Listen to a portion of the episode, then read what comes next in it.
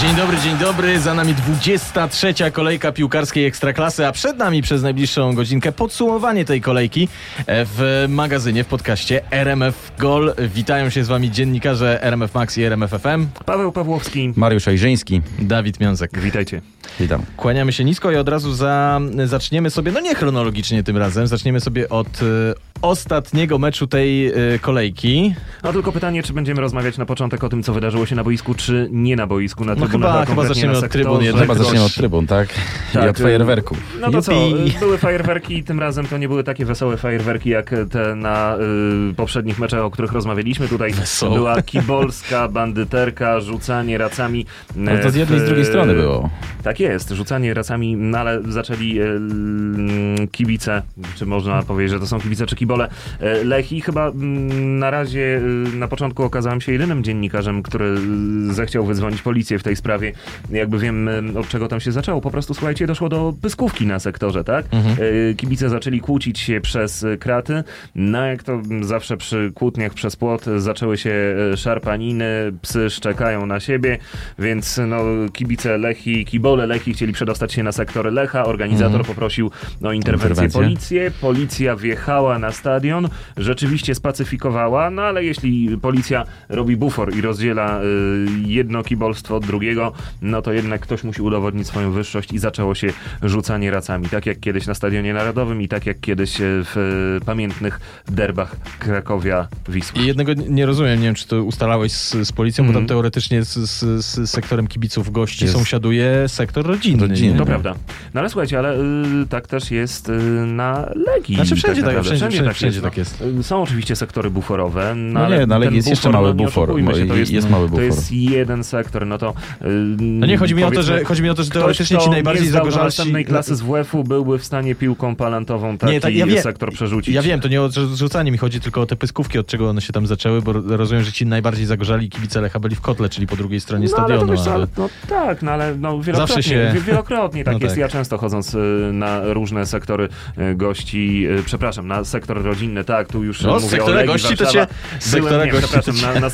Na sektorze rodzinnym Legii Warszawa i goście różnych wielokrotnie próbowali zaczepiać i uwierzcie, ten sektor buforowy to jest małe nic. Zwłaszcza przed meczem, kiedy jest jeszcze cicho na stadionie, to da się słyszeć różnego rodzaju obelgi. Czyli znowu posypią się bezsensowne kary, kary finansowe, potem Najwyższa Komisja Odwoławcza PZPN-u je zawiesi i potem będzie tak jak ostatnio. Próbowałem poprosić ostatnio PZPN o jakikolwiek komentarz w tej sprawie. Nie mogliśmy dodzwonić się do nikogo z Najwyższej Komisji Odwoławczej, bo szef komisji był na zabiegu w szpitalu, nie mogliśmy namierzyć wiceszefa, więc zadzwoniłem do dyrektora departamentu krajowego. Chodzi o karę dla Legii za transparent? Tak, odwołanie. A to do tego zawieszenie dojdziemy do tego, bo ty rozumiesz coś. Jaki tutaj stosunek ma PZPN. Próbowałem właśnie się dodzwonić i niestety pan Wachowski z departamentu krajowego rozgrywek krajowych powiedział mi, że wszystko, co on powie, musi przechodzić przez rzecznika. Zadzwoniłem do Kuby Kwiatkowskiego, ten powiedział, że jest chory i nic mi na ten temat nie powie. Parę piłeczek się odbili. Tak, do biura prasowego, biuro prasowe absolutnie nie odebrało. A kiedy Łukasz Wachowski usłyszał, że no, rzecznik tutaj nie chce się wypowiadać, on powiedział, że bez rzecznika nic nie powie, no a Kuba Kwiatkowski stwierdził wprost, no czyli po prostu nie chcemy gadać, czego nie rozumiesz. No i tak to jest w tym PZP.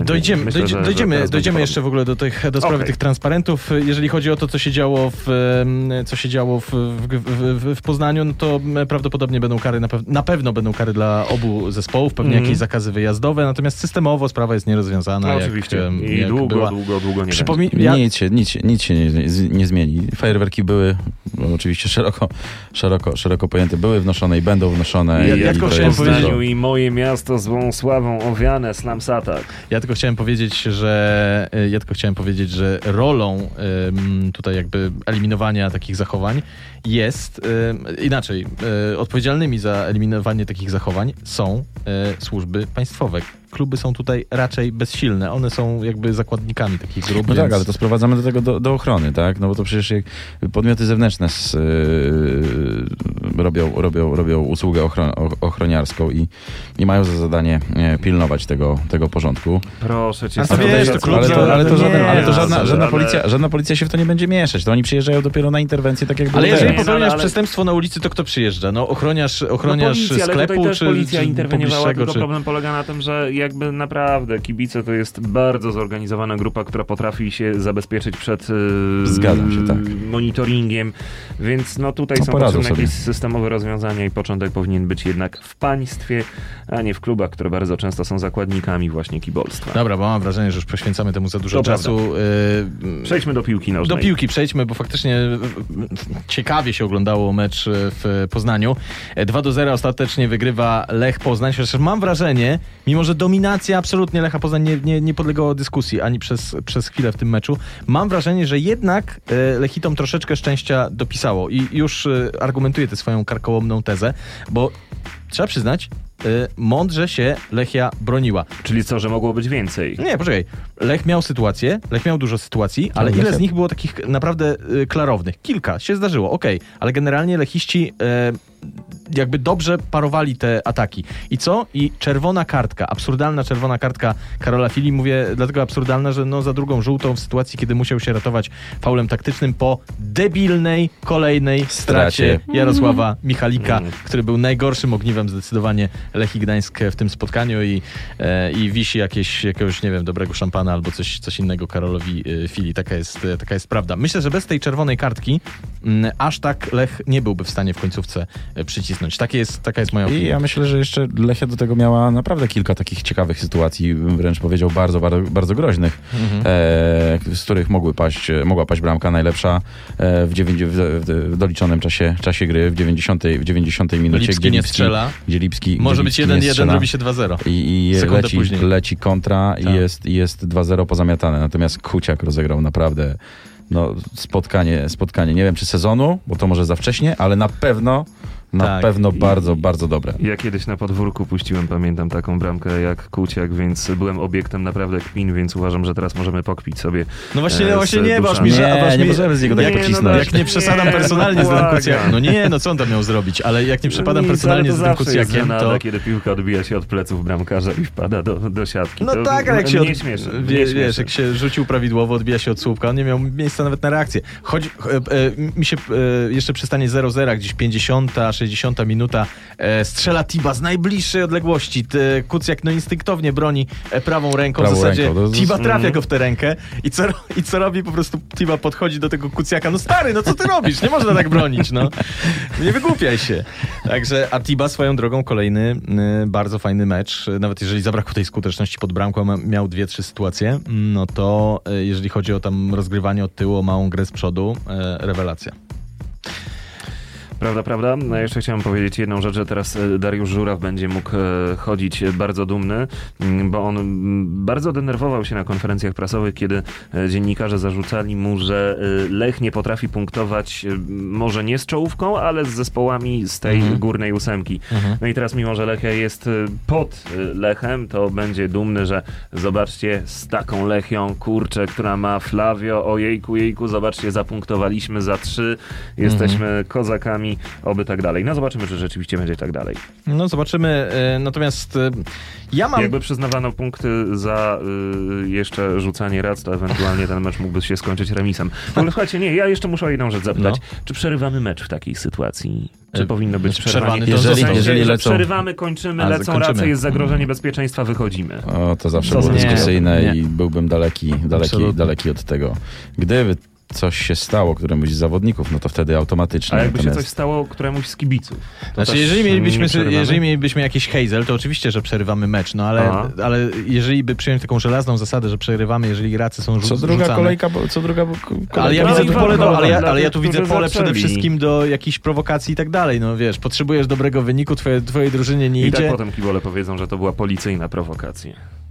No ale wyobraź sobie, że zrzucenie racy automatycznie przerywa mecz i kończymy go walkowerem, tudzież, nie wiem, stanem, jaki jest w tej chwili z boiska, no to... Nie, stanem, jaki jest z boiska, to było głupie rozwiązanie, bo rzeczywiście to by było jak rzucenie ręcznika w walce Wildera z Tysonem Furym, ale w momencie, kiedy burdę zaczyna dany kibica danego klubu i walkower na ich niekorzyść, myślę, że może by to miało jakiś sens, ale byłbym otwarty na argumenty. Ale sam widzisz, sam mówiłeś, że sprawa nie była taka jednoznaczna, bo to generalnie tam remisowo było we wzajemnych prowokacjach. No ale pirotechnika odpaliła Lechia rzucała, więc tutaj powinien być Lech też rzucał, zdaje się. Lecha 3-0. A kibice Lecha też rzucali, zdaje się, nie? I to tak na gorąco pewnie też nie dowiesz się, kto tam pierwszy, no, wiesz. To prawda. Ja bym uciekał od tego typu rozwiązań. No, czyli co? Szukałbym systemowych rozwiązań na ograniczenie. Kary i zakaz wejścia na bo to najbliższy też niczego... mecz, czy 3 zakazy wyjazdowe i no sprawa nam się nie rozwiąże w ten sposób. Paweł, wszystkie narzędzia, które są do rozwiązania tego problemu, ma rząd. Od lat. Nie ten rząd, tylko kolejne rządy, które przesuwają, spychają ten problem. Akurat i może się niektórym naraża, ale uważam, że akurat tutaj kibice są elektoratem w tym momencie, więc zwłaszcza przed wyborami... Nikt ich nie będzie pałował, za przeproszeniem. No właśnie. Myślę, że z innych powodów jest to odrzucane, po prostu jest to niewygodny problem, na którym tylko można stracić. Wizerunkowo, oczywiście. Tak. Dobrze, zostawmy. Lech Poznań pewnie wygrywa zasłużenie, choć mimo wszystko ja zostawiam, że troszeczkę jednak szczęścia tam się pojawiło po. A jeszcze tylko jedno pytanie. Uważacie, że Jóźwiak zrobił dzisiaj kolejny mały kroczek do tego, żeby się pojawić przy reprezentacji bliżej? Słuchajcie, bo z Kamińskim dzisiaj grali naprawdę fajnie. Ten duet tak, działa. Ale w tej kolejce jeszcze mieliśmy parę innych historii, które gdzieś tam nam rzutują na kadrę, a mówię o meczu Wisły Kraków. Dojdziemy. Nie, uważam, że absolutnie tak. Trzymam kciuki. Przyda się nam taki człowiek w kadrze. Ja też jestem generalnie na tak, natomiast nie jestem nim aż tak zachwycony, bo jednak brakowało dokładności mu często pod bramką. Nie mówię, że ten mecz na minus, broń Boże, tylko wiem, że stać go na więcej, ale tak, jeżeli pytasz, czy kolejny mały kroczek, nie, że duży krok jakiś, już mu to zapomniamy. Oczywiście. To tak, to mały kroczek na pewno w tym spotkaniu. Ja też jestem zdania, że powinniśmy go zobaczyć w szerokiej kadrze. Trzymamy za to kciuki i proponuję, lećmy dalej. Lećmy dalej i też nie lecimy chronologicznie, tylko wrócimy sobie do meczu, który chyba nas wszystkich zaskoczył. On zaskoczył kibiców Arki, on zaskoczył kibiców Rakowa, on zaskoczył kibiców obiektywnych. Arka Gdynia, Raków Częstochowa 3. Ja proponuję, że jakbyśmy się kiedyś chcieli wybrać na Arkę, tam do Gdyni, to żebyśmy tak weszli dopiero około 80, nie? Ale bez znaczenia, bez względu na wynik. Ale naprawdę, przyznaję kawał dobrej piłki. Muszę wam przyznać, że nie oglądałem pierwszej połowy tego spotkania, bo byłem u dentysty, gdzie wyrywano mi zęba, także podejrzewam, że przyjemność ale podobna. Ale tak się czuli kibice do 70 którejś minuty. No, kibice Arki na pewno. Ale czytałem tam tylko na Twitterze, jaka to dominacja Rakowa, jaka piękna piłka i w ogóle kiedy górna ósemka i faktycznie włączyłem drugą połowę sobie. No właśnie teraz górna ósemka. No nie, ale włączyłem, wiesz, ale górną czy dolną ci wyrywali? Nie, wiesz, co? A nie, to już nie wchodźmy w to. Nie, włączyłem i dalej czyta faktycznie początek drugiej połowy cały czas dla Rakowa, nie? Myślę, dobra, nic już z tego nie będzie, tak sobie jednym okiem patrzyłem i to, co się zdarzyło później od 70 minuty, to ja takiego comebacku dawno w tej lidze, muszę przyznać, nie pamiętam. Tylko pytanie, czy Arka tak ruszyła, czy Raków tak stanął, waszym zdaniem? A według mnie to Raków tam stanął i tak jak już poczuł ten ostatni gwizdek, który się niezwłocznie zbliżał. Natomiast ich coś sparaliżowało. Ewentualnie podniecili się troszeczkę, że tutaj już po fajnym remisie z Legią jeszcze wygrają z Arką. Albo ewentualnie może jakieś takie małe, praktycznie żadne ekstraklasowe doświadczenie, a właściwie jego brak, mogło tutaj też odegrać pewnego rodzaju rolę. Ja mam problem z Rakowem często, mam takie wrażenie, że to jest drużyna, która... Masz problem z Rakowem często, czy chciałeś powiedzieć, że Częstochowa? Nie. Często mam taki problem, gdzieś tam z tyłu głowy mi się pojawia z Rakowem, że mam wrażenie, że ona jest... To jest drużyna bardzo fajnie taktycznie ustawiona i ci zawodnicy też są dobierani tak, żeby tę taktykę jakoś rozumieć, żeby się w niej fajnie odnajdywać i żeby jakoś poddawać się poleceniom trenera Papszuna, natomiast wydaje mi się, że jest generalnie w tej drużynie jakiś kłopot z mentalem i on się tutaj objawił. Poza tym, Tak. Ja chciałem tylko nawiązać do troszeczkę do statystyk. W tym sezonie Arka 7 razy strzelała gola na prowadzenie, z czego była w stanie tylko i wyłącznie dowieść, może aż 5 zwycięstw, a 2 razy remisowała. Natomiast 13 razy traciła pierwszą bramkę i wygrywała tylko 2 razy, 11 razy poniosła porażkę. Wnioski są takie, że najlepiej w ogóle nie strzelać bramek. Nie, bo chciałem tutaj nawiązać do tego, co Paweł mówił, że w życiu bym się nie poszedł obstawiać. Bo to są ciężkie historie, słuchajcie. Nie wiem, czy tutaj też jeszcze, to już można sobie tak gdybać, ale nie wiem, czy trener Papszun pomógł zmianami. Zmiana Poletonowicza na Babienkę bardzo nieudana. Zawalił przynajmniej przy jednej z bramek. Zmiana Bartla na Piątkowskiego też, wydaje mi się, nie pomogła zespołowi, także no, może nie było to kluczowe, ale... Ale nie pomogło. Nie pomogło. A z kolei wprowadzenie Michajlowicza dało drugi oddech Arce Gdynia, także tutaj trener Aleksander Rogić wykazał się lepszym nosem. No i tyle chyba. Słuchajcie, jak ja patrzę na te bramki, bo teraz sobie jeszcze zerkam na skrót tego spotkania, jak to się zbierze do kupy, to daje to obraz naprawdę fajnego meczu i trochę wam powiem, że ten Raków no jeszcze przynajmniej przy drugiej bramce gdzieś tam starał się bronić, widać było zaangażowanie, ale kurczę, gole, które padały w tym spotkaniu, naprawdę są pierwszej urody. No ten na 2-2 mówisz o Wejnowiciu. Tak. No ten na 2-2, ale ten zwycięski też, tak. Kontaktową złapała, też fajna główka, słuchajcie, tak, dynamiczna akcja.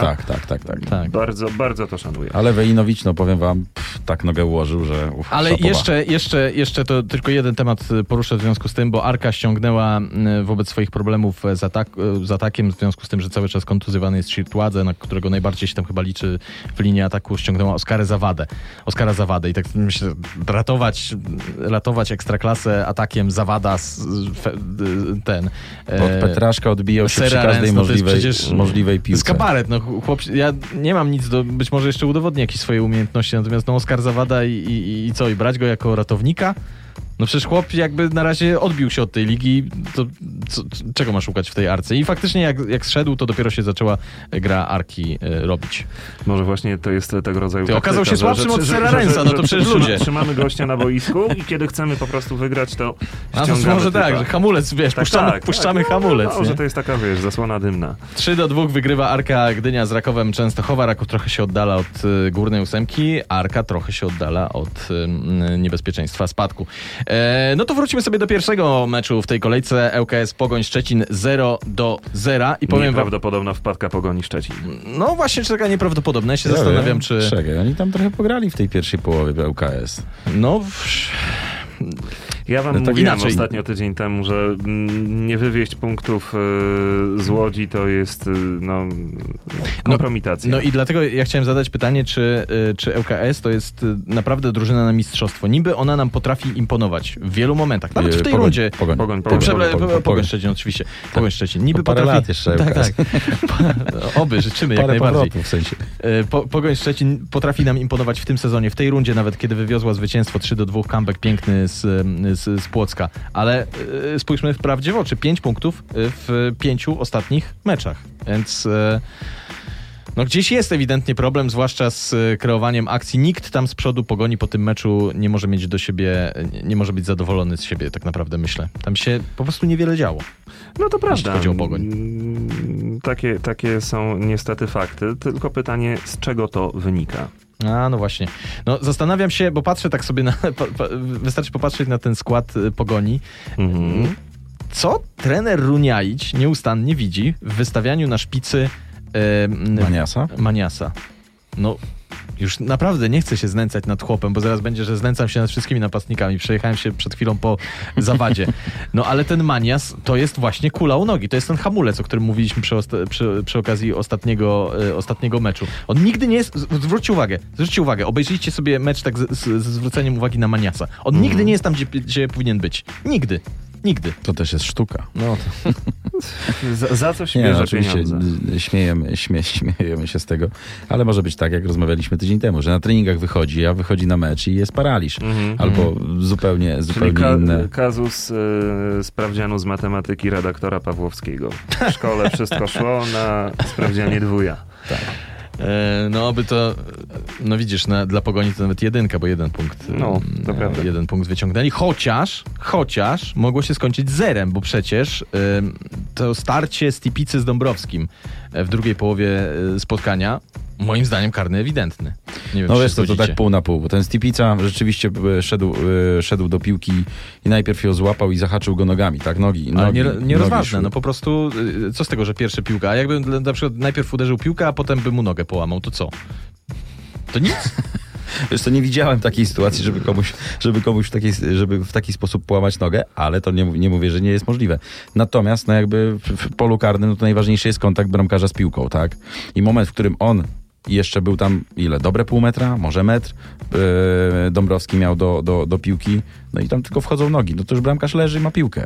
Mhm. To już jest pozamiatane. To nawet jakby, wiesz, połamał sobie nogi, no to nic by większego z tego nie wynikło.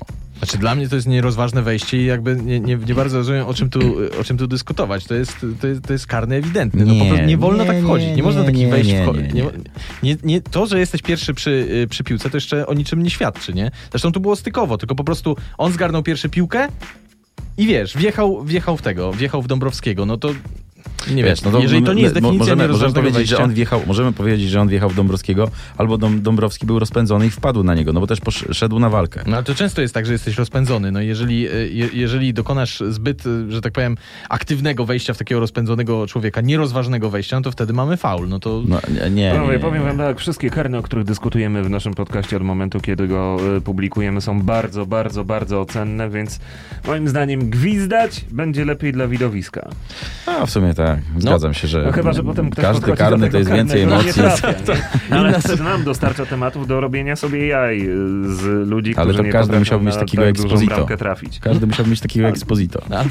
Albo takiego Kożulia, bo też niespecjalnie wykonany ten... Exposito wygrywa, naprawdę, kwalifikacje. Proste środki, drodzy piłkarze, proste środki. Nie cudujcie, nie próbujcie jakichś dziwnych lobów, panenek, czegoś tam. Trzeba podejść, sieknąć z czuba z całej siły. No, nie wiem, czy z czuba, ale z czuba to jest, wiesz. Pewnie tak. Nabiera prędkości. Ale proste środki, naprawdę. Zacznijmy od tego, potem będziecie panenki cudować i tak dalej. Jeszcze tylko wrócę do ten, bo spójrzmy, dobra, niech będzie po waszemu, że ten karny był stykowy. Moim zdaniem nie był stykowy, tylko był ewidentny. Okej. W poprzedniej kolejce Dominik Furman wjeżdża w zawodnika ŁKS, już zapomniałem w kogo. I też, no... Bardzo mocno można by było się domagać tam karnego. 4 punkty na tych niepodyktowanych karnych traci, wyobraźmy sobie, ŁKS. Gdyby miał te 4 punkty, no to ich sytuacja na dzień dzisiejszy wyglądałaby inaczej, a też promyki dobrej gry, na przykład takie jak w meczu z ŁKS-em, dawałyby jakieś nadzieje. Co, sędziowie okradli ŁKS? Nie, no jestem daleki od takiego twierdzenia, że tu jakaś spółdzielnia jest, czy coś w tym stylu. No chodzi o to, że... Ale nadal te karne nie były ewidentne, to tak... Pół na pół, no, część by podyktowała, tak część by nie, więc to się dotyczy każdej drużyny. No okej, w każdym razie będą rozpamiętywać na pewno te 4 punkty kibice ŁKS-u, które ich zdaniem ŁKS stracił na pomyłkach. No ale masz tutaj rację, że gdyby miał te 4 punkty więcej, no to miałby 20 punktów. 20 punktów miał, 3 punkty straty. Gdyby nie super, gdyby nie poprzeczka. Cóż. ŁKS bezbramkowo remisuje z Pogonią Szczecin. Wpadka faktycznie Pogoni, czy nieoczekiwana, no to już możemy sobie dyskutować. I drugi piątkowy mecz Śląsk Wrocław, Górnik Zabrze, mecz z cyklu zamknięty właściwie w pierwszym, nawet nie kwadransie, w pierwszych minutach, bo którą mieliśmy sekundę? 15 sekundę bodaj. Wychodzi sam na sam Angulo z Putnockim, ma piłkę na swojej nodze, na lewej nodze, wystarczy trafić w bramkę, bramkarz jest na wykroku, nie ma właściwie szans na interwencję, co robi? Bezlitośnie pudłuje. 2 minuty później Dino Stiglec z prawej nogi lewy obrońca, chyba jeden z lepszych lewych obrońców w Ekstraklasie, wyprowadza Śląsk na prowadzenie, później drugą bramkę dokłada Rajcewicz. Zgrabna brameczka, ale tam po prostu ktoś w Górniku się spóźnił z prawej strony, bo tyle miejsca, ile zostawili strzelającemu, to jest powinno się do więzienia zamykać za takie skandaliczne dziury w obronie. Chociaż myślę, że prędzej należałoby karać taką defensywę niż kiboli rzucający pracę. Ujemne punkty za defensywę, za zachowanie defensywy, tak jak ty. O, mielibyśmy sędziów, wiesz, jeszcze tak jak w skokach narciarskich. 18 i pół. Ja od tygodnia to postuluję. 4 18. Wam też wywołuje, jak komentator o tym mówi, 4 18, grzeszne myśli. W moim samochodzie. No, ale 18, ale poczekajcie, bo się trochę zmieniło, bo 18 to trochę dotyczy już Ekstraklasy. A że co? No. Musiałem troszeczkę moje zwoje mózgowe musiały odrobinę popracować, żeby zrozumieć żart. No. Chwilę też, tak. 18 drużyn oczywiście w Ekstraklasie, będziemy grać 18-kami, ale wracając jeszcze, a propos tego zachowania defensywy, mam nadzieję, że mam wrażenie, że trochę szczęśliwie przeszło to podanie Płachety, bo ono były sprytne, ale tam chyba jakiś minimalny rykoszecik, gdzieś tam się ktoś machnął z Górnika. No ale Rajcewicz... No właśnie. To prawda. Chyba jest rozwiązanie. Może być docelowym lekiem? No. No ale tak to się, jakby... To okej, okay, no jedna jest kółka wiosniczyni, ale... Od debiutu to mówiłem Rajcewicza, że po prostu to jest lepszy piłkarz. No ale tutaj chyba rozwiano wątpliwości. Chłop był znacznie aktywniejszy od Exposito, znacznie więcej dał, strzelił bramkę przede wszystkim, nie spudłował niczego spektakularnie. No po prostu jest lepszym rozwiązaniem. Słuchaj, Exposito to by się patrzył w stronę ławki, żeby mu tam rozrysowali to wszystko, jak ma dobiec. Jedno, co mam do tego Rajcewicza, to wydaje mi się, że on jest taki trochę sępowaty. Była taka sytuacja w tym meczu... Ale taki ma być napastnik. No właśnie, taki ma być napastnik. Rzeczywiście. Trochę jak Igor Angulo taki właśnie jest. Jest taki sępowaty. Nie oddaje tych piłek. Bramce urwał się pięknie tym obrońcom, tak, w ogóle, wiesz, nie wiedzieli, w którą stronę gość biegnie. Nie, absolutnie, uciec, tu nie ma dyskusji. Problemu. No i o tym właśnie to powinien być lis, sęp, a nie wydra, ryjówka. Nie, ale ja wam powiem, nie. Ładnie, czy borsuch. No. Ale była taka sytuacja, kilkanaście minut po strzeleniu pierwszej bramki przez Śląsk, mógł się pięknie zrewanżować Rajcewicz za asystę Płachecie, bo poszli z kontrą, Płacheta wychodził na czystą pozycję, wystarczyło zagrać prostopadłe podanie. Co zrobił Rajcewicz? Nie zagrał do Płachety wychodzącego sam na sam, tylko zagrał na bok do Musondy, bezpieczniej, bo wiedział, że ta piłka wróci do niego dośrodkowaniem i on będzie mógł je zamknąć. Faktycznie poszła, on spudłował, nie doszedł do piłki, dośrodkowanie było chyba niezłe, ale zabrakło tam jednego kroku Rajcewiczowi. No mam wrażenie takie, że on zawsze szuka, żeby się bardziej siebie pokazać niż, wiecie, bo pamiętajmy, że Rajcewicz jest wypożyczony. Exposito jest piłkarzem Śląska i to może mieć znaczenie przy mimo wszystko ocenianiu, czy którego warto wystawić. No to prawda. Jeszcze ale tego oglądam skrót, patrzę, że ten Rajcewicz jeszcze tam parę okazji miał, absolutnie. To podanie od Musondy tak naprawdę wyciągnął się jak struna. Tam naprawdę niewiele o tym mówię. Zobacz, co się stało 10 sekund wcześniej, że mógł zagrać do Płachety i on by wyszedł na czystą pozycję w tej sytuacji. To gdzie się właśnie wyciągnął Rajcewicz. To jest to, gdzie wiesz, wiedział, że ta piłka do niego wróci i on będzie mógł, wiesz, druga brameczka w 15 minut, no to wiesz, piękne. Ale znowu mamy tutaj taką sytuację, że w porównaniu do Exposito tego napastnika szuka piłka. No tak. Chociaż Exposito też miewa okazję, tylko że bezlitośnie pudłuje po prostu. Jeżeli będziemy wybierać pudła sezonu, to prawdopodobnie będziemy mieć trzech kandydatów Exposito. Bo może to jest jakieś rozwiązanie, może z niego obrońcę trzeba zrobić po prostu. Nie? A może tam trochę mniej. A może trzeciego bramkarza, niech po prostu nie zawadza. Ewentualnie ja bym proponował, żeby... śmiejemy się, a może być tak, że on może naprawdę dobrze grać. Tak, by był taki w Legii. A jeszcze w Jagiellonii komuś kazano choinkę rozbierać, pamiętam. No może parę słów teraz o Górniku, bo tutaj to tak chyba najlepiej się... nie dzieje. No właśnie, niestety, ale też mam wrażenie, dziwne decyzje Brosza, nie wiem, czy się zgodzicie. No, fajny mecz ostatnio z Arką Gdynia, gdzie Górnik dominował tak, no, 100%. Nie było, znaczy, długo czekaliśmy na bramki, ale cały czas mieliśmy z tyłu głowy, że one wkrótce padną. I dobrze funkcjonowała gra drużyny, a tymczasem trener Brosz dokonuje zmiany, nie wychodzi Wolsztyński na mecz, nie wychodzi Manech, który pięknie się pokazał naprawdę w spotkaniu z Arką. Jeżeli chodzi o Wolsztyńskiego, to on co chwilę zagra jeden dobry mecz, siada na ławkę, potem wchodzi i okazuje się, że chyba lepiej mu służy wchodzenie z ławki niż granie pełnych 90 minut. No ale dobrze zagrał z Arką, a teraz na konferencji prasowej trener Górnika mówi, że wystawia Krawczyka, który, no, nie chcę mieć pretensji do chłopaka, ale no, słabo zagrał Piotrek Krawczyk, bo Wolsztyński potrzebował na podmęczonego przeciwnika, na drugą połowę. No to tak, no co to, masz lepszego i wystawiasz i dajesz mu, wiesz, 45 minut grania zamiast 90? No to nie rozumiem. Niezbadane są wyroki boskie.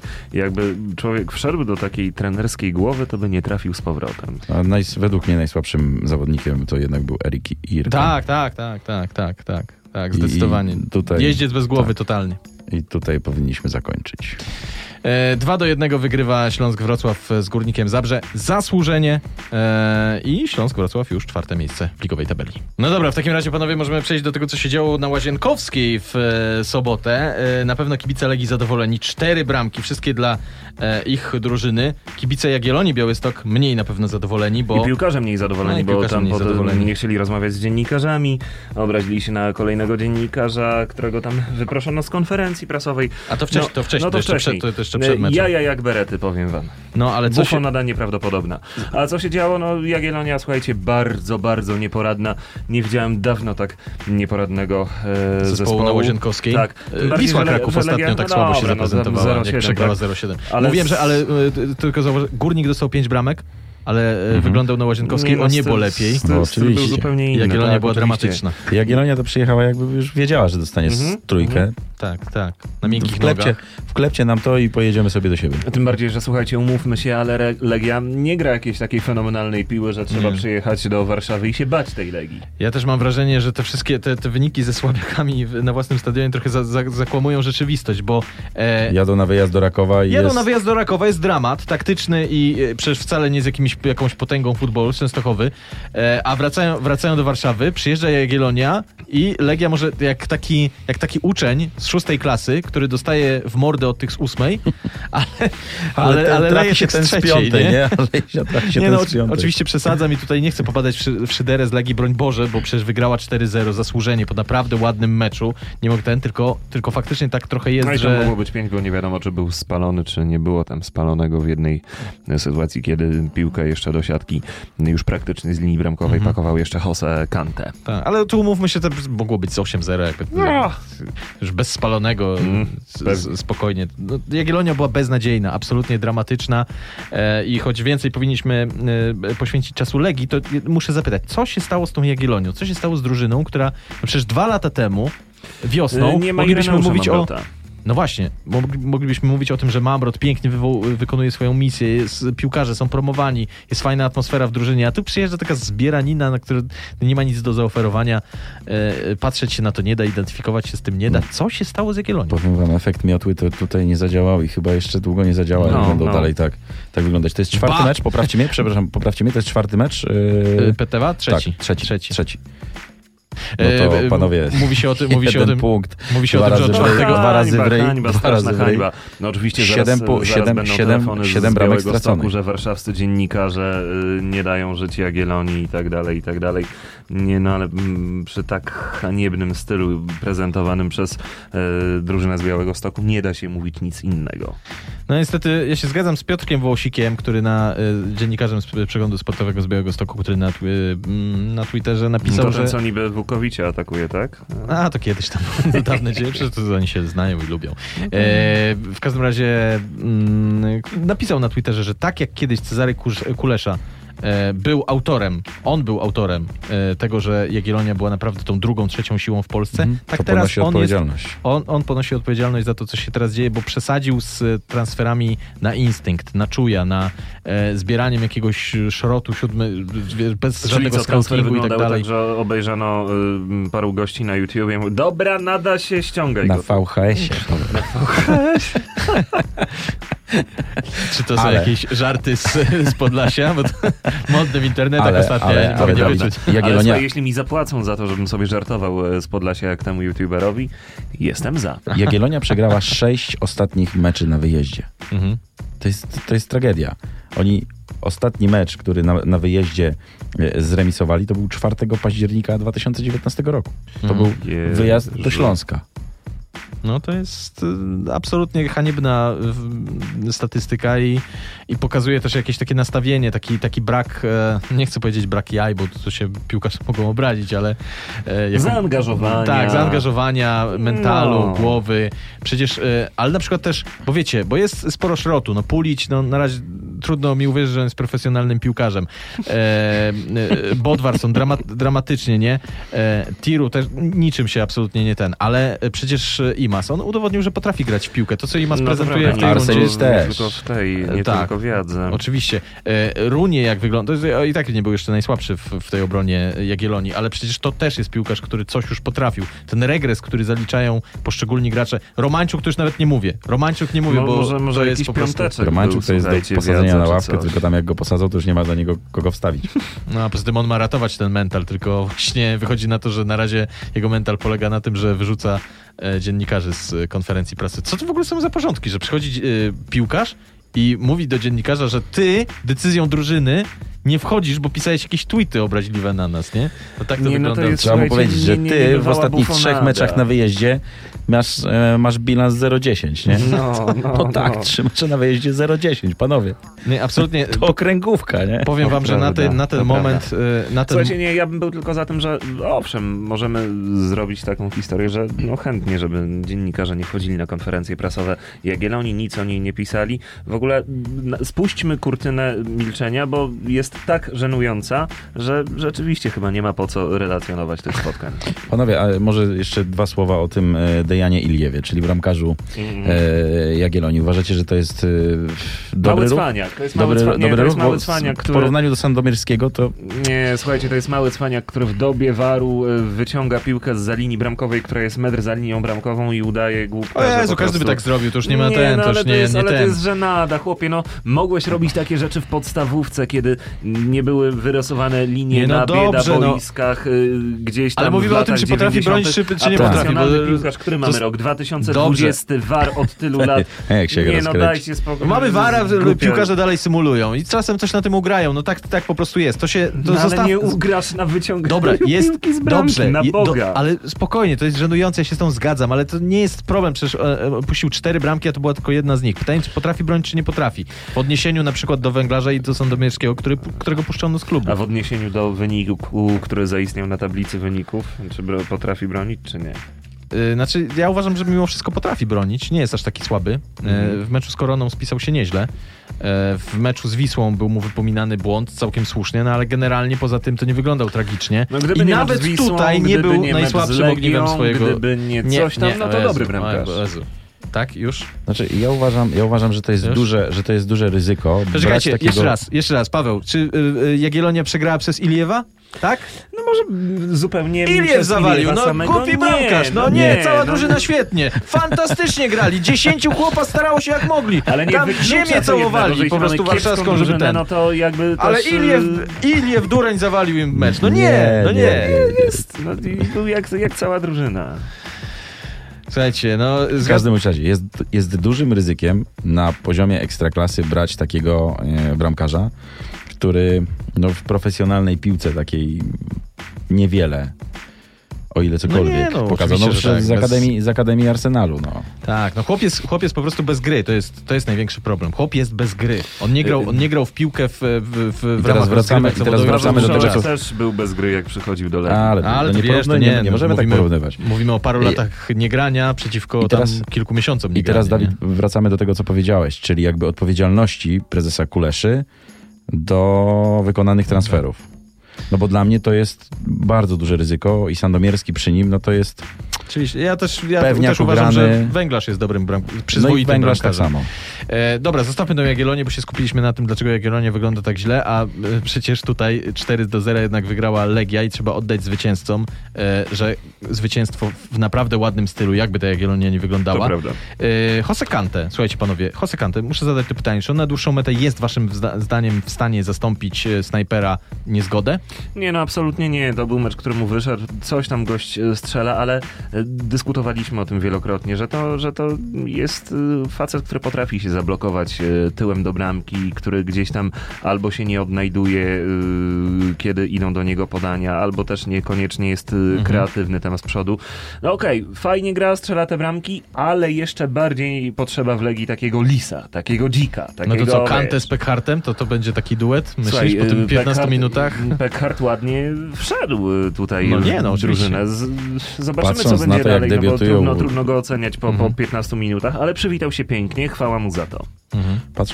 Patrząc na to, jak debiutują piłkarze, a już nie mówiąc o napastnikach w polskiej ekstraklasie, to ja uważam, że wszedł do tej ekstraklasy z drzwiami. A odpowiadając na twoje pytanie... Ale Hubnik też miał ładne wejście. Odpowiadając na twoje pytanie, Dawid, uważam, że trzeba było przetestować takie ustawienie Kante-Pechardt, bo Kante lubi grać z tyłu. Potrzebuje po prostu kogoś tam do pomocy, potrzebuje towarzysza. On jest takim wolnym elektronem, który biega to z lewej, to z prawej, to tutaj do tyłu lekko, a Pechardt może tylko i wyłącznie korzystać z jego mobilności, z tego, co dostanie. Ściągnie na siebie obrońcę. No wiadomo. W każdym razie Kante potwierdza, że głową gra, bardzo dobrze. Jakoś się dociągnie do końca tego sezonu. Ja myślę, że ten eksperyment, o którym ty mówisz, że tam zagrają razem, nastąpi prędzej niż później i też jestem ciekaw jego wyniku. Słuchajcie, Kante ma strzelone 8 bramek. Kante ma strzelone na tą chwilę 8 bramek. No i goni tego Niezgodę. Każdy goni Niezgodę. Tak. No właśnie, to jest wyścig, nie chce tej korony. Może w ten sposób. To słuchajcie, bo Gietker ma 12 bramek i tak naprawdę tak wygląda potencjalny król strzelców. Dobra, to zostawmy jeszcze Kante, bo jeszcze jedną ten... A ja szybko jedną rzecz chciałem powiedzieć. Defensywa Legii Warszawa, słuchajcie, zmiana po meczu z Rakowem. Oj, jak ja się tego bałem, jak zobaczyłem Wieteskę. Ojej. No, co są miałem obawy. Nic nie można powiedzieć po takim meczu, bo Jagiellonii z przodu nie było. Dobra. To jest, wiesz... Ja uważam, że powinniśmy nawiązać do innej rzeczy, do posadzenia Martinisza na ławce. No, ale właśnie o to mi chodziło. To jest kluczowe, uważam, w tym do tego zmierzałem. Gwielia z Lukiniasem razem, no właśnie. Paweł go nazywa technikiem, tak? Kogo? Gwielia. Jest trochę, wiesz. Czy to wpłynęło pozytywnie? Uważam, że tak. Że było więcej życia, mniej grania takiego statycznego do tyłu, tych podań przez obronę. Gwielia przychodził do Legii, to on zaczynał tam w 11, nie? Tak. Tylko on był dziesiątką. On był wtedy dziesiątką. No i teraz ma Lukiniasa przed sobą. Fajnie to funkcjonowało, ale znowu mam taki cały czas z tyłu głowy, to ładnie wyglądało, ale to była Jagiellonia, nie? I to wiesz, zweryfikujemy w następnym meczu. Następny mecz Legii jest chyba z Lechią Gdańsk, jeżeli dobrze pamiętam, czy z Krakowią u siebie. Wiesz co, wydaje mi się, bo teraz była jakaś promocja, że rozdają bilety z Krakowią. Następny jest z Krakowią u siebie, a potem Lechia na wyjeździe. Także myślę, że po Krakowi będziemy mogli bardziej weryfikować. To będzie bardzo ważny mecz, tym bardziej, że Krakowia będzie pod presją i dlatego proponuję, żebyśmy już tak płynnie, powoli przechodzili do meczu Krakowi, która nie odrabia tutaj strat do Legii Warszawa i będzie koniecznie chciała w tym meczu z Legią Wojskowych ugryźć. Paweł, tak się to nie jest tutaj zwycięskiego gola w meczu Piast Gliwice Krakowi nie strzelił twój troszeczkę krajan? Bo Milewski, on chyba zaczynał w Mławie, to gdzieś tam twoje strony są? Nie, Mława, Ostrołęka, proszę pana. No północna ma zawsze, Mława to jest dla mnie w połowie drogi nad morze z Ostrołęki. W Mławie się wjeżdża na siódemkę. Ale na początku weekendu czy na koniec weekendu? I prowadzisz czy nie? To różnie. No w każdym razie po bramce Sebastiana Milewskiego, debiutanckiej, pierwszej bramce w lidze Sebastiana Milewskiego, Piast Gliwice wygrywa. Mam takie wrażenie, że drużyny probierza, postawiłem zresztą taką tezę, że nie wierzę w to, że Krakowia powalczy o Mistrzostwo Polski, dlatego że drużyny probierza się rozkraczają w takim momencie, kiedy trzeba... Kulminacyjnym. Tak, kulminacyjnym. I teraz mam też takie wrażenie, że jak Krakowia wychodzi wyżej w tabeli, to zaraz coś...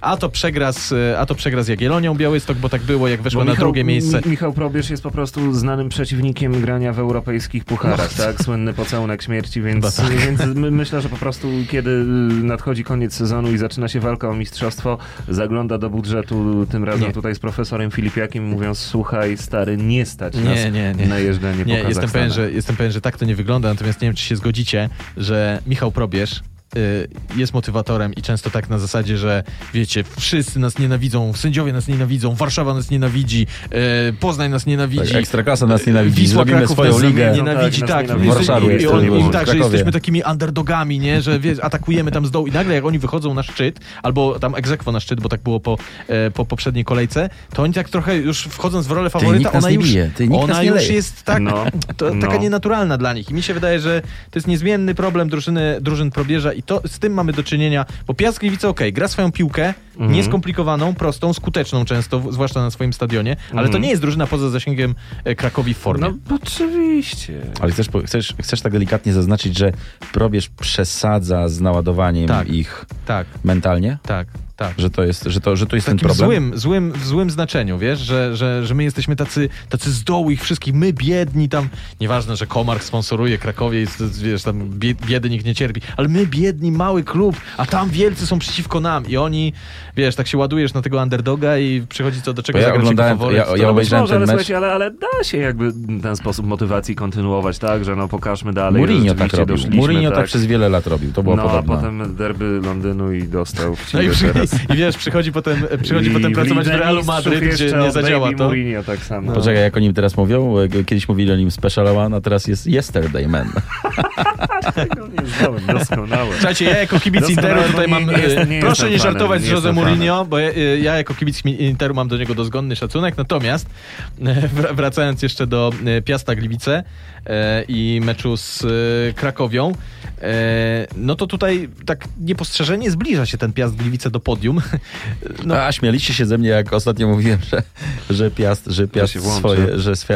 że Piast jeszcze swoje pokaże, ale ten mecz, już abstrahując, ten mecz po prostu był nudny. Nudny, tak. On był nudny. To były takie flaki z olejem. Jedna bramka, parę akcji i tak naprawdę... Tam w skali ligowej tam 2 z plusem, 3 z minusem. No, tak jest średnio. Się w porównaniu do tego cudownego meczu w Gdyni od 70 którejś minuty, to tutaj się nic nie działo. Ale dlaczego on tak wyglądał? Moim zdaniem dlatego, że zawiodła cała ofensywa Krakowi. Tutaj nikt nie może być z siebie zadowolonym, jeżeli chodzi o graczy z przodu. No nie wiem, Hanka coś tam czasem szarpnął, zwłaszcza w końcówce meczu, natomiast Florić... Ja uważam, że bardzo słabo zagrał Janusz Golo. A ja się nie zgodzę. Nie zgodzę się.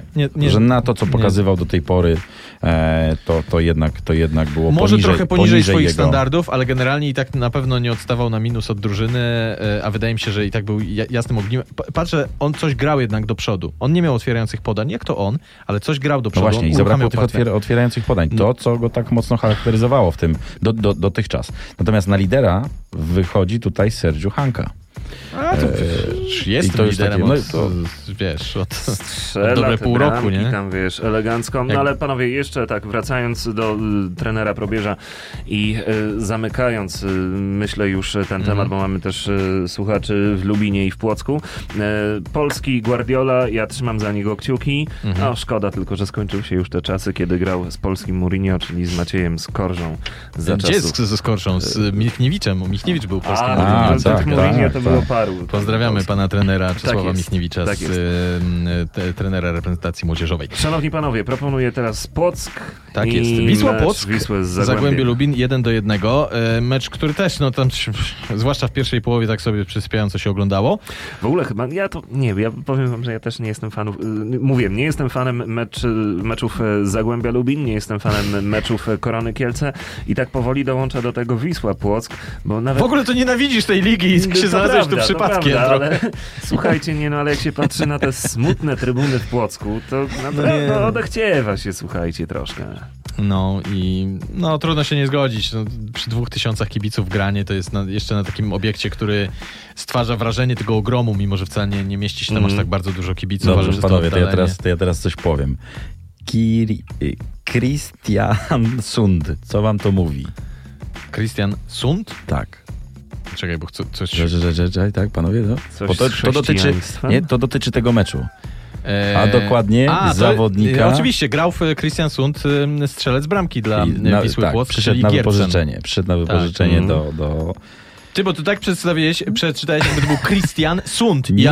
Ja myślę, czy to jakiś autor kryminałów ze Szwecji, czy cholera wie co? Christian Sund. A jak to inaczej przeczytać? Christian Sund, ale ty zrobiłeś pauzę. No to ja mogłem. Myślałem, że pan Sund to jest, nie? Ale co masz do norweskiego Christian Sund? Pewnie grają lepiej w pucharach od naszych. Nie chcę mi się tego sprawdzać teraz. W każdym razie dobrze się zaprezentował Torgil Giertsen. Fajnie wyszedł do 175 cm wzrostu i bramka głową, więc całkiem nieźle. To, wiesz, Marbasz Pili ładnie tam dograł, fajnie poszedł do tego podania, więc do środkowania. No pierwszy mecz, debiut. Tak. Bramką. Pomyśli sobie, o kurczę, tak mi tu ładnie wchodzi, ja ze swoim wzrostem jeszcze głową bramki strzelam, ja po prostu tę ligę roztantykuję, nie?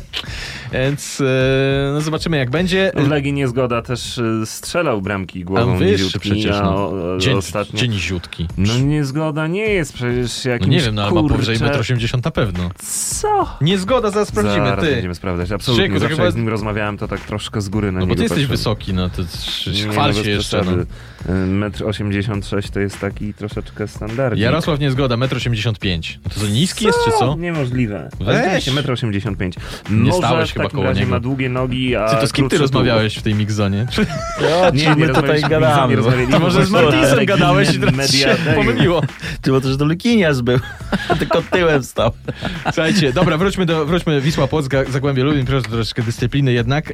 Zagłębie widać, że troszeczkę jednak mimo wszystko ta forma idzie w górę. Coś tam pokazali, już nie aż tak przeczłapany był, żeby była jasność. Tu nie ma żadnego chwalenia, natomiast był to mecz lepszy niż poprzednie w wykonaniu Zagłębia Lubin. Natomiast dalej tej jakości brakuje i ponieważ ta drużyna jest tak bardzo zależna, no można tak powiedzieć o każdej drużynie, ale tutaj szczególnie od swoich liderów, czyli przede wszystkim Starzyńskiego i w drugiej kolejności Bohara. No, to prawda, tym bardziej, że oni się nie obudzą. Te nazwiska nam się tutaj przewijają w tych naszych dyskusjach, więc no bez nich tak ciężko to, jak Tottenham bez Harry'ego Kane'a i Sona. Miał Starzyński w pierwszej połowie okazję, żeby się przełamać. Naprawdę fajną sytuację, gdzie tak naprawdę miał praktycznie bramkarza przed sobą i nie strzelił. I to chyba podkreśla jego formę. On ostatnią bramkę strzelił w meczu z Arką Gdynia, przegranym zresztą w 2019, 13 grudnia 2019 roku. I tak naprawdę... wtedy nie miał kontraktu podpisanego jeszcze. No tak, zgadza się. Coś no w ogóle statystyki Starzyńskiego w tym sezonie, jak na niego, dramatyczne. Dwie bramki, 6 asyst, to bardzo dramatyczne, bardzo przeciętne. Bohar się obudził, bo strzelił jednak tę bramkę. Faktycznie przeczłapał cały mecz, no ale w tym kluczowym momencie dał z siebie coś, natomiast Starzyński dalej, myślę, nieobudzony i czekamy na jego... To tylko podkreślę, jak bardzo Zagłębie było uzależnione od bramek Bohara w poprzedniej rundzie. Tak, no 10 bramek. 10 bramek, a teraz jak troszeczkę przystopował, to Zagłębie bez Starzyńskiego i bez niego, to jak bez dwóch... Ale mam też wrażenie, że trener Martin Sewela trochę jednak przedobrzył. Ja wiem, że tam z przodu Bartosz Białek nie spisywał się jakoś... No posadził go na ławkę teraz. Tak, nie spisywał się jakoś szczególnie, a teraz posadził go na ławkę, wstawił Szysza, który... Taki dżemik ligowy na razie, szczerze mówiąc, nie? Piękne określenie. No taki jest ten napastnik, ale to no może być, ale jakby go nie było, to też w sumie wielkiej różnicy by to nie zrobiło. Moim zdaniem już lepszy ten Białek. Nie wiem, czy to kwestia jakiejś kontuzji, czy taka decyzja trenera, no ale być może był jakiś uraz, bo nie wstawił go nawet, nie zdjął tego Szysza, mimo że przez cały mecz grał bardzo, bardzo przeciętnie.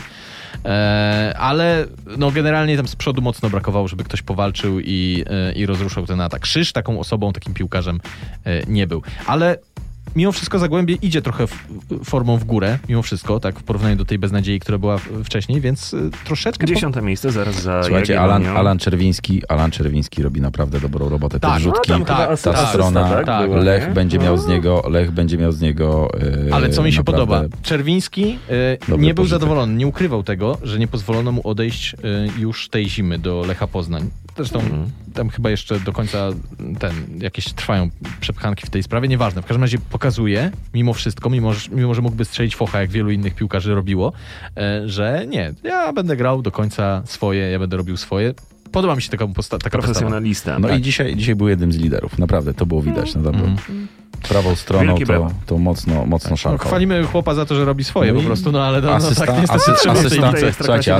asysta przy bramce. Nie robią tego, co do nich należy piłkarze, tylko bawią się w przepychanki z dziennikarzami, jak na przykład w Białymstoku. No na przykład. Tylko chciałem zapytać właśnie w związku z tym, że troszeczkę coś się tam ruszyło moim zdaniem w tym Zagłębiu. Myślicie, że mają powody do optymizmu przed derwami ze Śląskiem Wrocław? Nie, no słuchajcie, Śląskich zje. Ja tak obstawiam. Możemy jakieś tutaj zakłady poczynić. To Starzyńskiemu musieliby pogrozić zerwaniem kontraktu. Może wtedy by się coś podziało. Ale tak poważnie to forma jest słaba i uważam, że faworytem na pewno jest Śląsk. No tak. Przy tej formie i jeszcze przy Rajcewiciu, którego piłka szuka i rzeczywiście widać, że to jest materiał na napastnika. No dobrze panowie, ale ja proponuję nie rozwodzić się tutaj nad remisem, bo tutaj mamy dużo bardziej ciekawą historię w meczu, o którym jeszcze nie rozmawialiśmy, a tutaj też Wisła, ale Kraków. Ja jestem pełen podziwu. No właśnie, Zagłębiu Lubin, górna ósemka trochę ucieka, Wiśle Płock, zobaczymy, na razie są w tej górnej ósemce, a tu... Śmialiście się ze mnie, jak zarzuciłem ten temat tydzień albo 2 tygodnie temu, a tu Wisła Kraków się zbliża do tej górnej ósemki, nie? Nie, no są, poczekaj, 26 punktów 32, no rzeczywiście trochę się zbliża. A nie możesz już tego dzisiaj wyśmiać, nie? Dalej jest daleko, ale nie można tego wyśmiać. Dzisiaj nie mogę wyśmiać, zwłaszcza po 5 wygranych z rzędu. Tak. Kurczę, po Kubie Błaszczykowskim, który ładuje bramy nieprawdopodobne. Tam już wujek wysłał. Wujo jest dumny, już dzwonił, mówi: Kuba, pograj tak jeszcze trochę, bo już w Dublinie zarezerwowałem ci pokój. Ale wiecie, byłem ostatnio w Dublinie. Fajne jak strzelisz jeszcze jedną, to masz 11 wyjściową. A teraz Jerzy Brzęczek pokazuje dziennikarzom polskim, z którymi za bardzo nie rozmawia. Teraz, gdyby rozmawiał, to by teraz pokazał taki albo gest Kozakiewicza, albo tu się zgina dziób pingwina i Lichockiej by pokazał. Albo tak, odgarnąłby rzęsy. W ten sposób. No nie no, Kuba Błaszczykowski, może tam można się przyczepić, że zabrakło czasem dynamiki jakiejś, albo zabrakło dokładności, ale generalnie w tym meczu, jak na polskie warunki, pan piłkarz w spotkaniu z Koroną Kielce. Jasne, przeciwnik nie z najwyższej półki.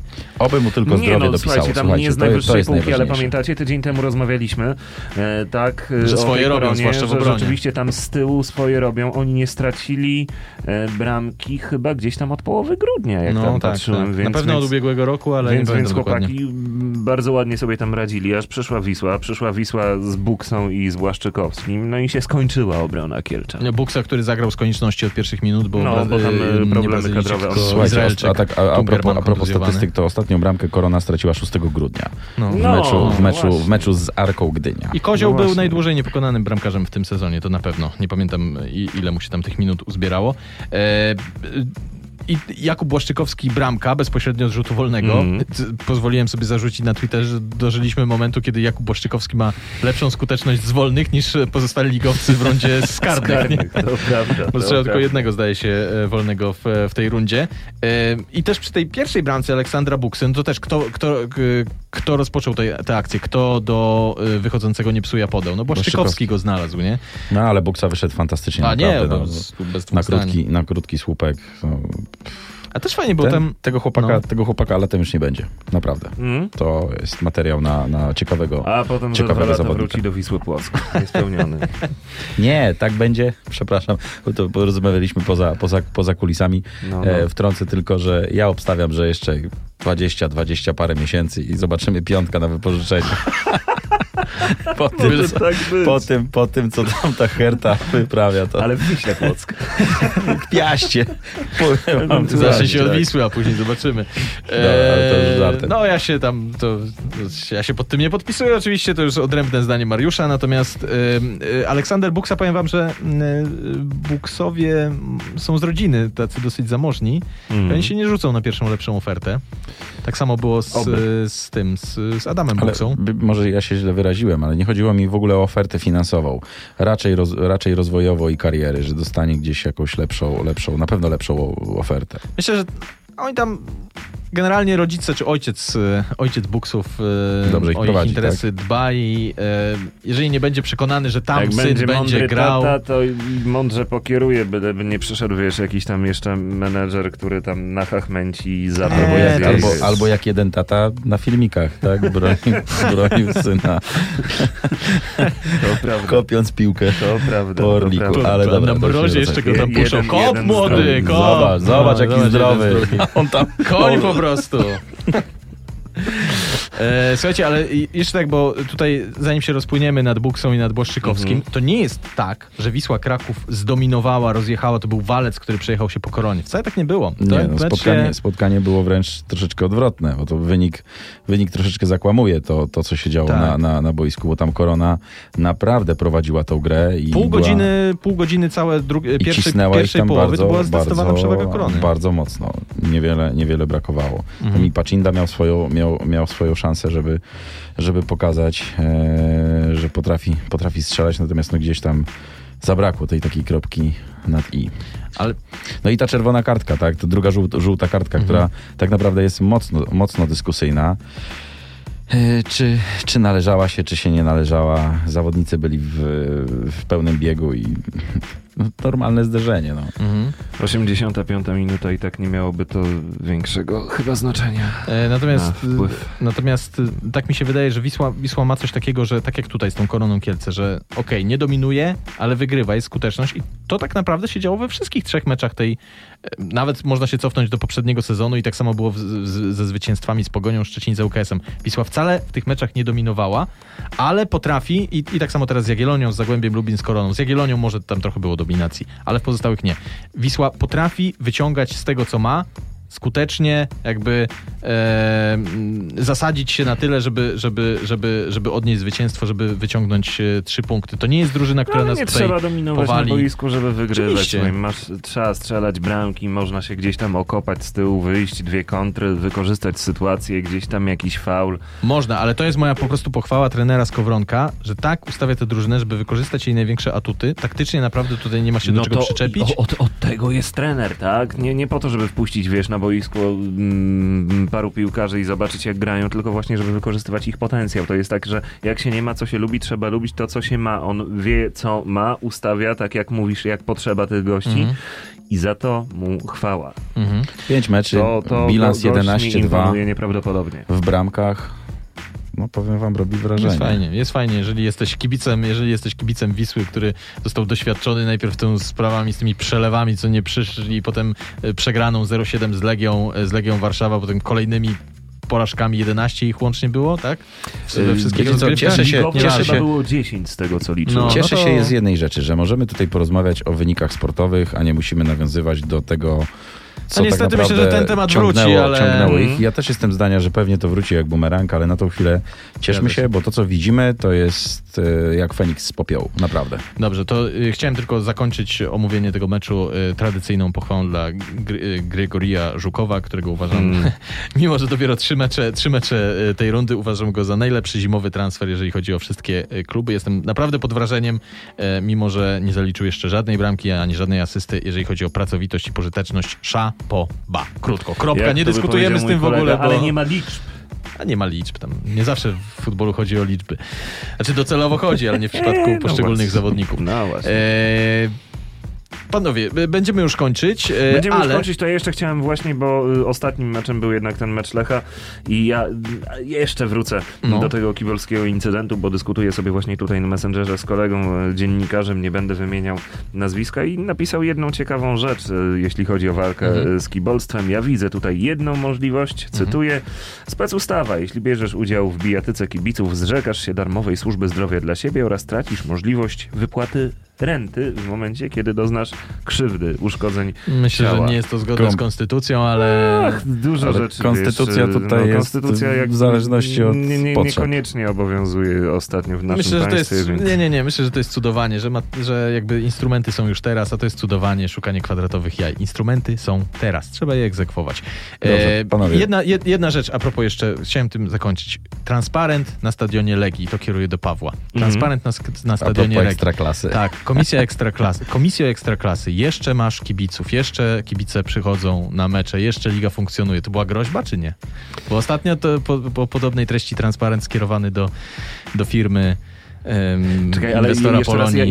Jak było na tym transparencie? Bo jeszcze Ekstraklasa funkcjonuje, jeszcze kibice przychodzą na mecze. Tak było na transparencie. To jest groźba, czy nie? Jest groźba, czy nie? Jest to groźba, że nie będą przychodzić na mecze. Tak? Jest to groźba, że nie będą przychodzić na mecze. Ja bym zapytał, grozisz mi, to nie musisz przychodzić. No nie, bo nie wiem, czy karać za to zamknięciem trybuny, czy ile tych tysięcy złotych za to. Wiesz co, ale paradoksalnie tak, zawiesili im tam tą karę, natomiast jedyne rozsądne rozwiązanie. Ja wiem, tylko to jest rzewne prowokowanie. To jest prowokowanie do tego, żeby dostać karę, naprawdę. Znaczy nawet nie karę, tylko pokazanie, że dobra, to tutaj wywiesiliśmy transparent, on was oburzał, właśnie teraz tak jak też zadałeś prowokacyjne pytanie, zakładam, że kibice też mieli jakby...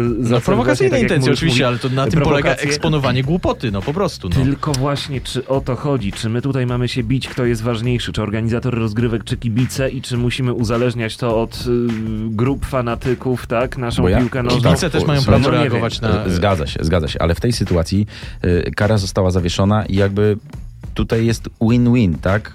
No nie, bo sprawa się nie zakończyła. Kara została zawieszona. No, zawieszona, ale żadna ze stron... Inaczej, jeszcze macie drużynę, jeszcze macie co oglądać. Moment, w którym się wywiesza takie transparenty, no to jest rzewne proszenie się o kłopoty. No to dobrze. Prawda. I tymi groźbami w takim razie... Groźbami, ja tutaj pokazuję znak cudzysłowu. Grozisz mi? Zapraszamy na następną kolejkę, która będzie bardzo ciekawa, bo tam mamy starcie lidera z wiceliderem. Tak. Niestety tej akurat kolejki nie będziemy omawiać. Wyjątkowo się magazyn RMF Gold nie ukaże, bo dziennikarze postanowili wyjechać na wakacje. Można? Kiedyś trzeba. Dziękujemy wam bardzo. Zapraszamy za 2 tygodnie wyjątkowo. Będzie wtedy troszeczkę dłuższy podcast. Zahaczymy o poprzednią kolejkę, której tam nie omówimy, więc dziękujemy bardzo za dzisiaj. Dzięki, że byliście z nami. Do usłyszenia. Trzymajcie się. Pozdrawiamy. Paweł Pawłowski. Do usłyszenia. Mariusz Ojrzyński. Dawid Miązek. Cześć.